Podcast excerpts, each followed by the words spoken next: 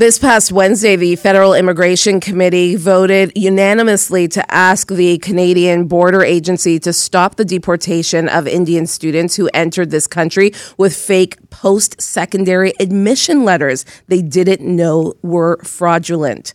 Uh, Jenny Kwan is an NDP MP and immigration critic and joins me now. Thanks for joining me, Jenny. Thanks for having Hi. me. Before we get into this, this discussion and this important issue, Jenny, I'd like to get your reaction to the resignation of Special Rapporteur David Johnston. You came out a few weeks ago and shared that you were informed by CSIS that there are ongoing, you're an ongoing target um, of the Chinese government. What are your thoughts on the resignation? Well, I'm really glad that we're now in a situation where um, the government is considering all the options and including uh, the independent public inquiry. I think that's what should have been done uh, to begin with. And so now uh, I'm hoping that all the official parties can come together to identify an individual that uh, we can have faith and trust in to go forward with this important work. Do you think we need to uh, institute another special rapporteur? do we go straight to an inquiry, which is what most Canadians want? I think we need to go straight to a public uh, inquiry. Um, this work is so important. The ramifications for Canadians uh, is significant, not just for members of parliament like me, who um, who's being targeted, but for everyday Canadians as well. They too face this threat, and um, and our democracy is too important. Um, so we need to do this work right. And, and that is to have a independent public inquiry. And because the work um, is so sensitive, so much of the information is going to be um, um, confidential. Uh, and so we won't be able to know exactly what all the information is. Uh, and I think the only way forward then is to have a person that we can have faith and confidence in to do this work, uh, and then for them to provide us with the information and outcome. Okay, thank you for the for those comments. Let's get to uh, the topic at hand. Why we contacted you. Uh, now we're talking about how many uh, Indian students who have come to this country who've basically been hoodwinked by quote these education consultants back home. Explain what's happening and how many Indian students are involved with this.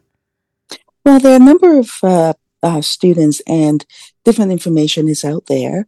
Um, first, you know, the number 700 is being used, mm. but to my understanding, uh, about 150 or so students have been um, tar- have been um, faced with uh, potential removal orders, uh, and these students are people who really trusted uh, this immigration consultant. Turns out this immigration consultant is unscrupulous and is cheating them, actually. Ex- you know, th- these students are faced with exploitation and they submitted fraudulent papers without their knowledge. And the students came to Canada uh, to study. And when they arrived here, the agent then told them, Oh, don't go to that college that you were supposed to, go to another one. Uh, and they will say things like, oh, because the seats are full is no longer available and things like that. These students don't know the difference, so they just follow the instructions that this unscrupulous uh, agent has provided them. The students went to school, they completed their classes, and now they're applying for um, permanent resident status uh, or other immigration streams. And then lo and behold, they discovered that they have actually been flagged for uh, inadmissibility based on misrepresentation and now are faced with deportation. So we have to do what is right, uh, and that is not punish these victims and to make sure that they have um, uh, the opportunity to present their cases and then to have the uh, deportation stayed, have the inadmissibility based uh, on misrepresentation waived, and then a pathway for permanent residency. So, is this one quote I put in air quotes because he's not an education consultant. Is this one education consultant or is this a group of people in India that are scamming these young people? Well, um, the students that I've spoken with uh, seem to be uh, cheated or being cheated by two consultants. Okay. Uh, and so when, the minute the students found out, by the way, yeah. they uh, reported it to the police. They had their families back home, reported it to the police. That was going to be my Uh, next and- question. Okay, so it was reported.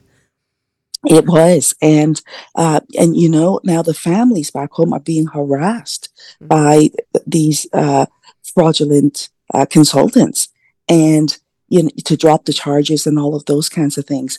And so it's just really horrific. In, in the meantime, what's happening for the students? International students, when they come to Canada, they already pay, you know, just such a heavy price from the point of view that the fees that they pay uh, for tuition is a lot more than what Canadians pay. Mm. So they have had to, you know, put a lot of financial strain in order for them to get this uh, education. Now they willingly did it. So that's one thing. Now they also faced with um, having to hire lawyers Mm. to deal with this situation that they found themselves in. And, you know, one student I know told me that he's racked up a $20,000 debt Wow. uh, to hire lawyers to face with uh, because he's faced with this situation and he sold everything that he, he owns uh, back home in order to get the education in order to deal with uh, this uh, legal situation that he's faced with. So what we really need the government to do is to waive the uh, inadmissibility to stay the deportation and provide them with a pathway for permanent residency.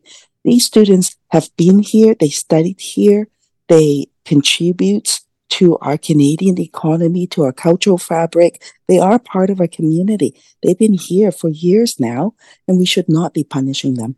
But Jenny, I do have to ask. I mean, I think you're right. They are victims. They've been hoodwinked by these education consultants, whatever they want to. I, I, I call them con artists. Basically, that's what they've been doing. Unscrupulous. Unscrupulous, Yeah. absolutely. But what would staying here in Canada do if they don't have funds? If they're at the point where you know they're strapped for cash, uh, they came here to study. They didn't come here to live. They came here to study. What is reversing a deportation or keeping them here in, in the country going to do?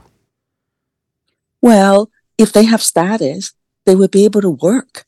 Right now, many of them can't even get a work permit because of the inadmissibility issue. And so if they're given status, they would be able to work. We actually need the workers. And by the way, Canada is looking for people exactly like them to come to Canada. Well, this group of students are here already. Give them status. Get them out into the workforce. They were working before all of this, Mm. by the way.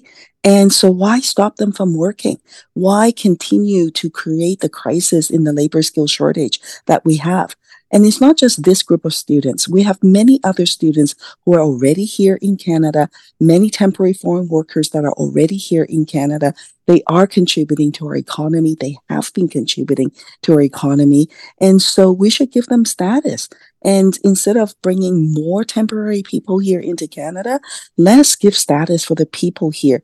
The Migrant Workers Center uh, and others have been actually advocating on a campaign for uh, regularization. What they call regularization means to give people without um, full status here in Canada uh, that permanent residency so that they can con- continue to contribute to Canada's economy. Uh, the vote that was uh, rallied by the immigration committee uh, was a symbolic vote. It was unanimous. It was symbolic. Have you heard from the uh, Canadian Border Security Agency in response to this? Well, I've spoken with the Minister of Immigration, and I've also spoken with uh, the officials from CBSA, and uh, and and brought up the three things that I've asked for. Uh, they are actively looking at the issue. They are seized with uh, the situation. They've advised me that they do not want to punish uh, the real victims uh, in in this um, situation, and uh, in you know, and I'm also working with the students on their individual cases. So I'm getting their consent form, I'm ga- gathering their documents, uh, and then um, to bring it forward to both the Minister of Immigration and the Minister of Public Safety and CBSA. In one case uh, that I've been working on uh, with uh, Lovepreet Singh, Um, you know, after I got his information, I spoke with the minister, then I spoke with CBSA, uh, and then the next day I did get an email advising that uh, for uh, Mr. Lovepreet Lovepreet Singh, uh, the deportation order that he was faced with, uh, that was on June the 13th, uh, will now not take place. So they have temporarily waived that deportation. Mm. and then I think they're going through all the documents. I hope they're going through all the documents. So I'm hoping for a positive permanent outcome for uh, Mr. Lovepreet Singh. So I'm doing that hard work, uh, bringing all these individual cases forward for the students that have contacted me. And ultimately, what we really need to do uh, as well uh, is for the government to make sure that we learn from this experience and this doesn't happen again in the future. So at the Immigration Committee, aside from the uh, motion that I move, uh, that is primarily symbolic to say that this this needs to take place in terms of staying the deportation, waiving the inadmissibility, and finding a pathway for the students.